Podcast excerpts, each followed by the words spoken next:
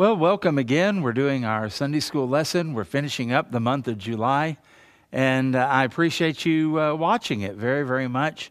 And my prayer, of course, is that it feeds your soul, gives you some things to think about, some things that will help to uh, sanctify you. That's what the Word of God does. John 17 17, the Lord Jesus, in his high priestly prayer, said, Sanctify them by your word. And he said, Your word is truth. And so uh, those things fit together to help us to understand that the Word of God is true, so we've got to take it seriously. Every time we look at it, we've got to properly understand it, put it in its right context and uh, the right principles and everything, and apply it to our lives because that's what sanctifies us. And for some people, I'm afraid that knowing the Bible is just a little bit more about winning a trivia contest or just being right or being able to use it to pound other people over the head, when the truth of it is that the Bible is used to give us the sanctification, the holiness, setting us apart is what the word literally means, so that we will be different than we normally are. Sometimes we say we want to be different than the world. Hey, I just want to be different than Greg. I have put up with myself for 60 years now, and I'm getting tired of it. And I'm thankful for the progress that I've made. If I could just be better and more like the Lord, I'd be happy regardless of what the world does. Certainly, I want it to affect them and I want them to change. But uh, I've got my own problems. You've got your own problems. And so we need to be sanctified by the Word of God. The Word is a lamp unto our feet, a light unto our path. And I don't have the light and carry the light, and neither do you, to point out how other people have stumbled. Now, perhaps we could use the lantern of the Word of God to help somebody else, to shine the light on the path so they could walk a better way with us, or maybe to uh, find somebody who stumbled and help pick them up. But the main thing that that psalm talks about is the Word of God guides me. Jesus said, The word sanctifies me. And here's, I guess, the truth before we get into our scripture. If it doesn't affect you, why should you expect it to affect anyone else? Hey, Dad, if it's not changing your life, how do you really have the audacity to expect it to change Junior's life?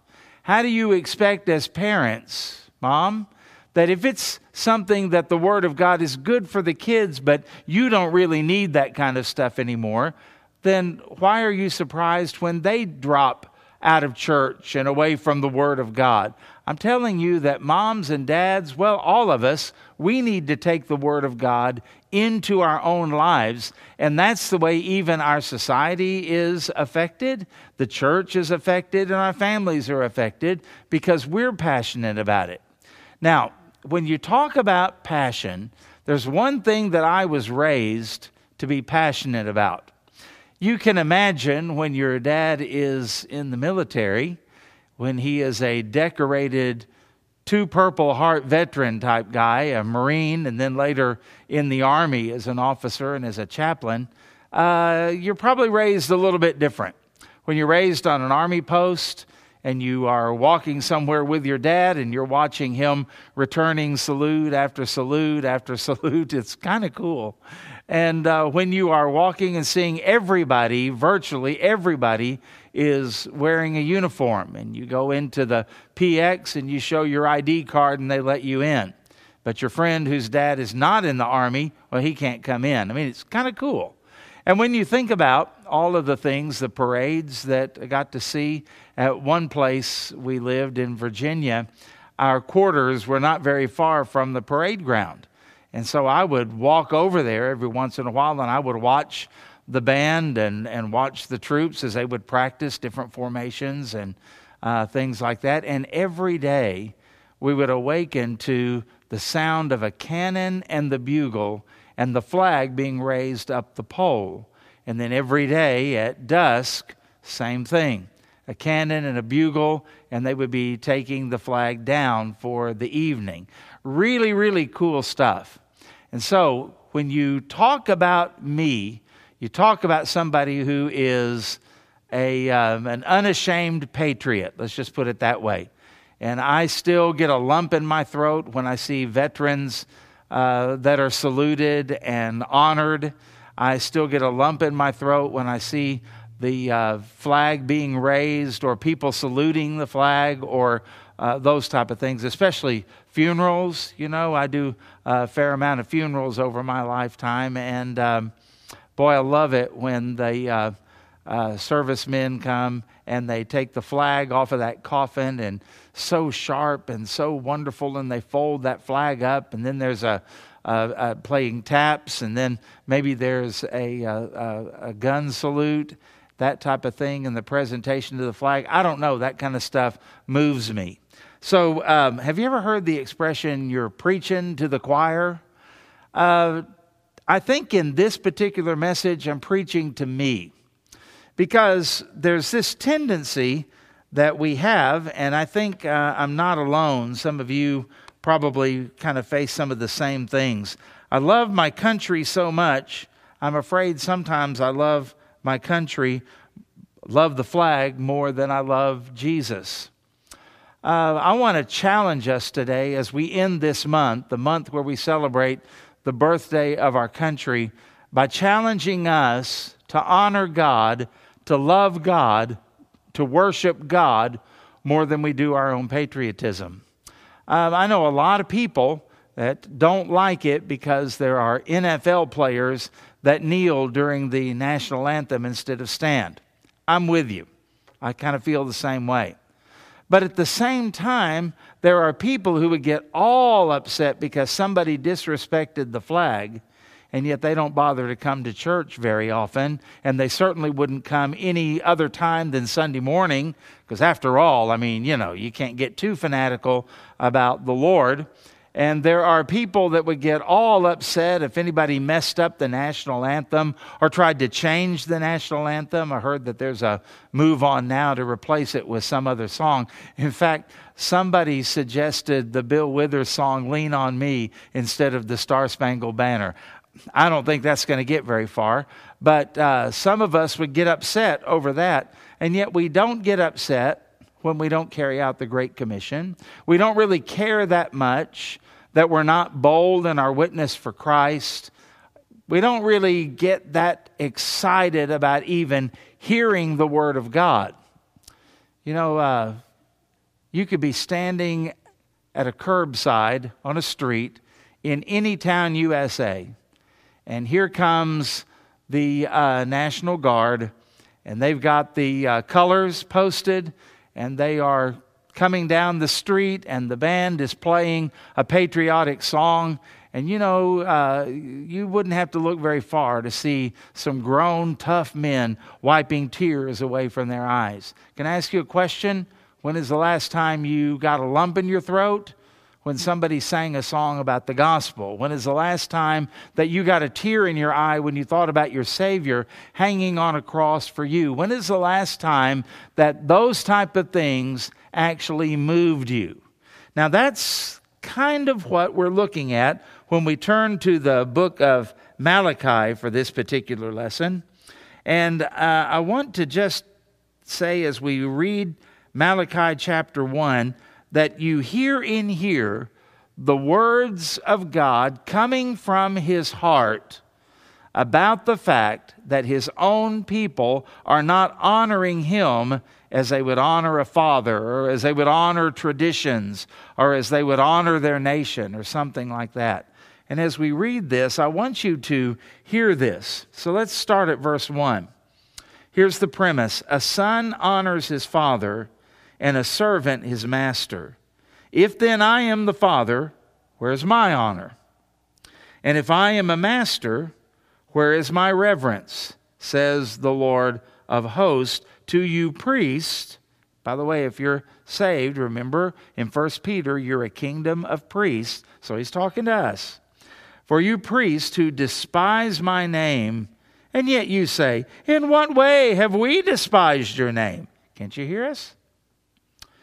And here he answers You offer defiled food on my altar, but say, In what way have we defiled you? By saying that the table of the Lord is contemptible.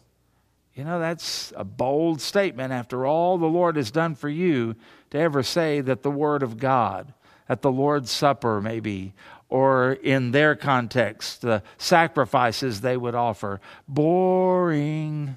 Do we have to do that again? Think about that and let that sink in. Look at verse 8. And when you offer the blind as a sacrifice, is it not evil? And when you offer the lame and the sick, is it not evil? And he's not talking about blind people or lame people, he's talking about animals when you get ready to offer the sacrifice and someone says, We need to take a lamb to the temple, and you go, Oh, do we have to do that again? Well, don't take any of these. These were our prize lambs. They won the blue ribbon at the state fair. But that one over there is about to die. Let's go ahead and offer that. I mean, no sense in wasting a perfectly good animal, right? That's what the Lord is saying. Now, then he makes a, a challenge to us, and this is kind of where the premise for this lesson comes out of. Offer it then to your governor. Would he be pleased with you? Would he accept you favorably? Says the Lord of hosts. I mean, next time you have a governor over, or a president, or a senator, or a congressman, and they say, Oh, this roast beef is wonderful, then say something like this Well, good, it was dying anyway. And see if they continue to eat and brag on the meat or not. See what he's saying? This is the Lord speaking, folks. Verse 9 But now entreat God's favor that he may be gracious to us. While this is being done by your hands, will he accept you favorably, says the Lord of hosts? In other words, go through your prayers, your religious rituals, and all of that, like everything's as it should be when you have acted so dishonorably, and then you expect God to answer your prayer. That's what he's saying. Verse 10 Who is there even among you who would even shut the doors? so that you would not kindle the fire on my altar in vain. I mean, if you're going to play around, he says, just shut the place down. God is not that needy. He says, uh, I have no pleasure in you, says the Lord of hosts, nor will I accept an offering from your hands. For from the rising of the sun even to its going down, my name shall be great among the Gentiles. In every place, incense shall be offered to my name, and a pure offering, for my name shall be great among the nations, says the Lord of hosts. But you profane it, in that you say, The table of the Lord is defiled, and its fruit and its food is contemptible. You also say, Oh, what a weariness. That's kind of like going, Oh, is it church time again? Do we have to go again? That kind of thing. Do I have to read my Bible again? And you sneer at it, says the Lord of hosts. And you bring the stolen, the lame, and the sick, and thus you bring an offering. That's the offering you bring. Should I accept this from your hand, says the Lord? But cursed be the deceiver who has in his flock a male and takes a vow but sacrifices to the Lord what is blemished. In other words, you don't keep your word, you don't keep what you promised. For I am a great king, says the Lord of hosts, and my name is to be feared among the nations. You get the point?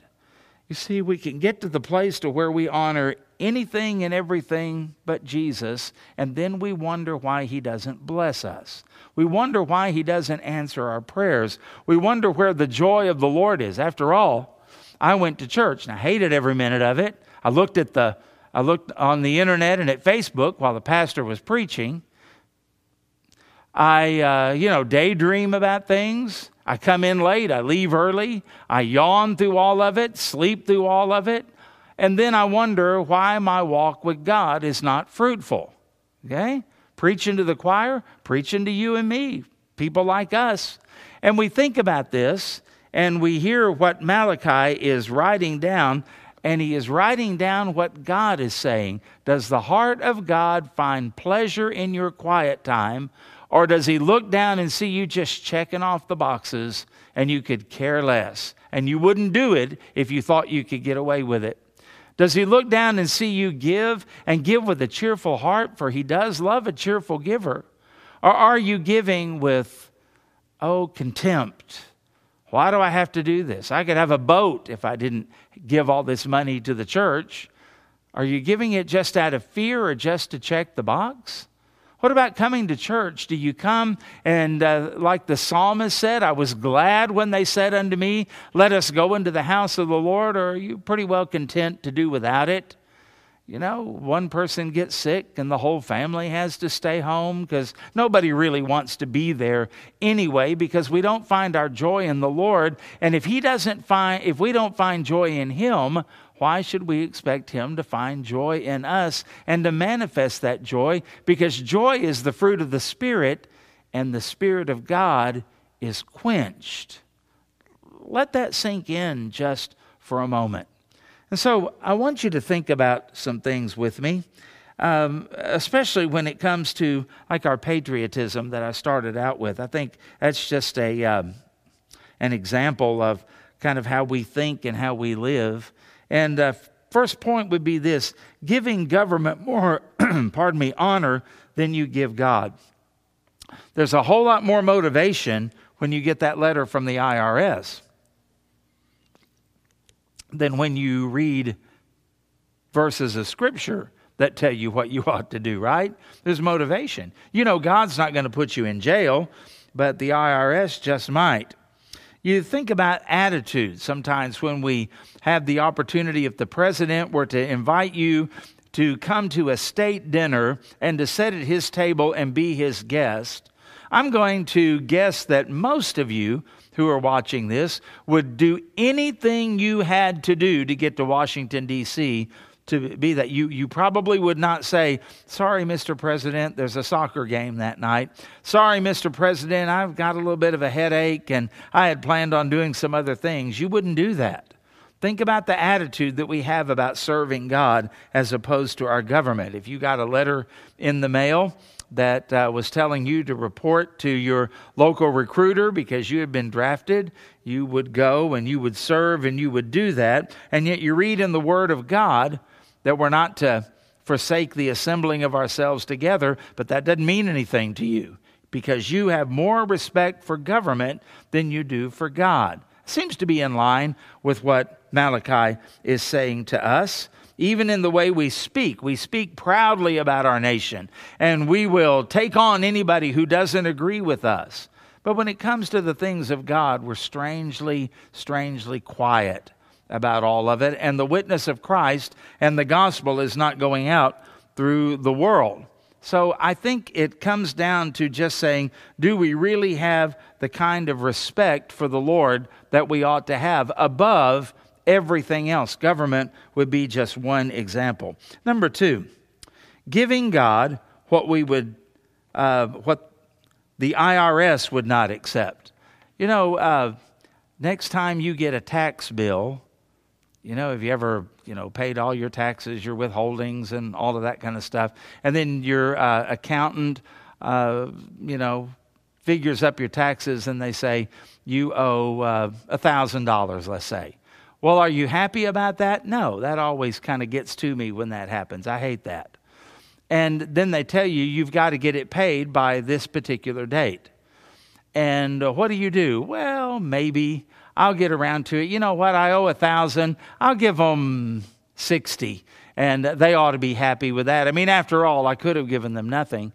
Uh, we would never do that. And yet, that's the way we do with our giving to the Lord, isn't it? If I have it, if it's not too much, well, I've got some other things I had planned for that money, so I'll just give this, and uh, boy, they ought to be happy with that. I mean, it's better than nothing. Somebody said one time, Isn't it amazing how big a hundred dollar bill looks in an offering plate and how small it looks at a grocery store. Boy, that's true, isn't it? And sometimes we find ourselves saying, well, one of these days I'm going to be a giver. One of these days I'm going to do what I know is right.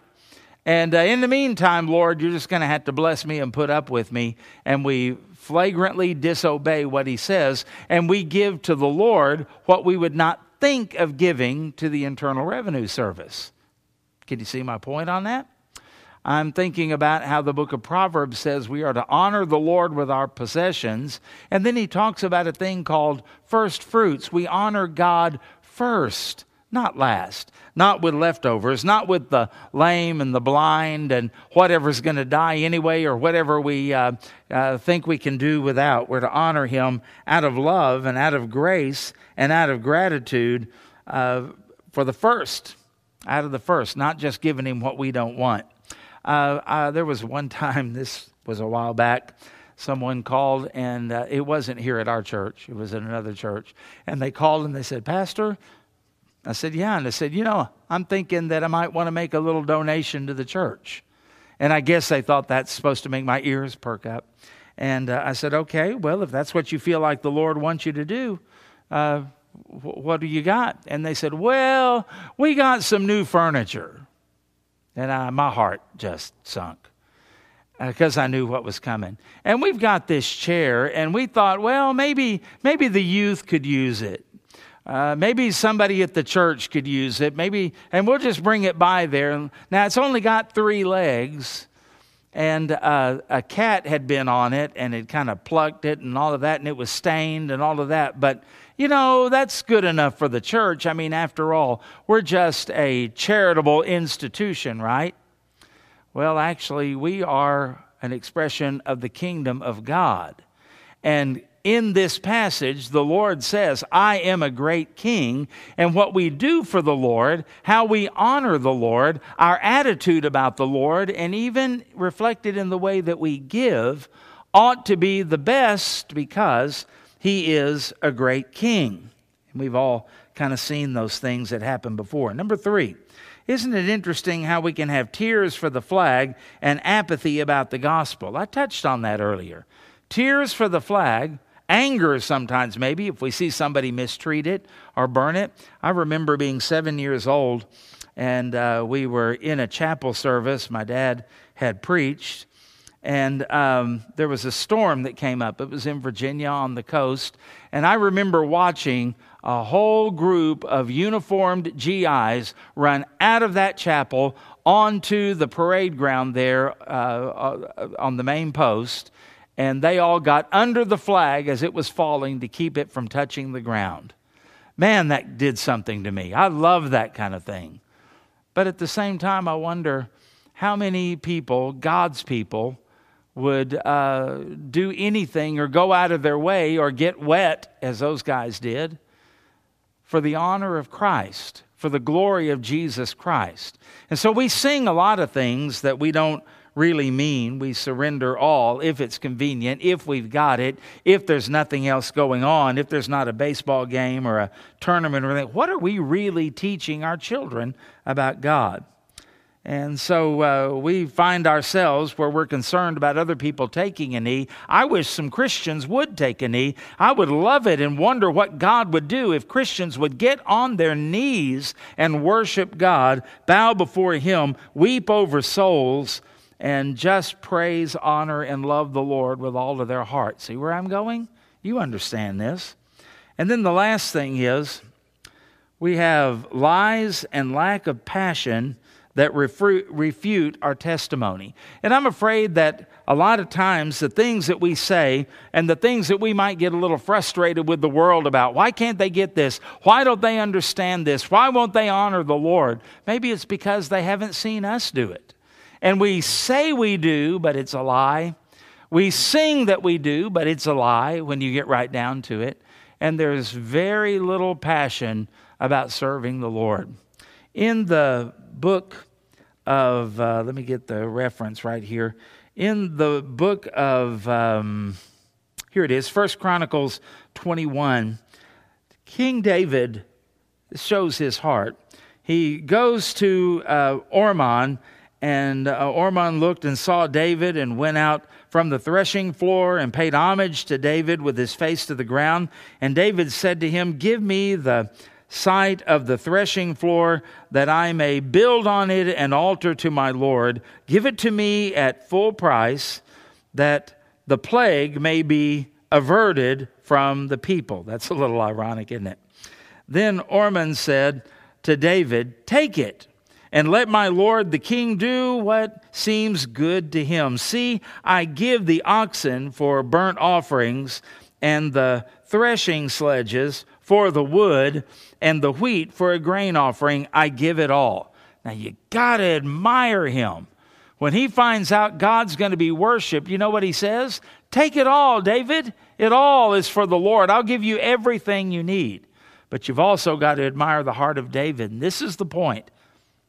But King David said to Ornan, No, but I will buy them for the full price. I will not take for the Lord what is yours, nor offer burnt offerings that cost me nothing. And you know, I'm afraid that when we look at our land and see the sad, sorry, sick shape that she is in, maybe it's because Christians, for a long time now, have been offering to the Lord that which costs them nothing. And there's no passion. There's nothing about them that would make them give up anything. Give up something for Jesus? And then we have the audacity to say that He's Lord and that He's worthy of our praise. Can you imagine what would happen if we truly did like God cries out for us to do in Malachi? Honor Him above what we would honor a father, above what we would honor a master. Not that we stop honoring them, we just honor God more. And what if, what if the patriotism and love for our nation that we have, what if we didn't quit doing that? Because the Bible does say we are to honor the king, and God did institute nationalism. But what if you and I were even more passionate about Jesus, about prayer, about worship, about holiness, living for the Lord with all of our heart, with the idea that I'm not going to offer God something that's cheap. Somebody may come up to you that this Christmas and they may say, Here, I got you a Christmas present. And then you say, Well, I got you one too, and you give it to them. How do you feel? when you spend about $50 on their present and you open up theirs and it's obvious they got it at the last minute at a convenience store and they spent maybe a couple of dollars on it. Does that ever hurt your feelings? I know it shouldn't, but it does, doesn't it? I wonder what God thinks when He has given His Son for us, shed His precious blood for us, given us His Spirit, given us His Word, and He walks with us through life. He's prepared a mansion for us in glory. And I wonder what it must be like when He has given so much to us and we give so little to Him.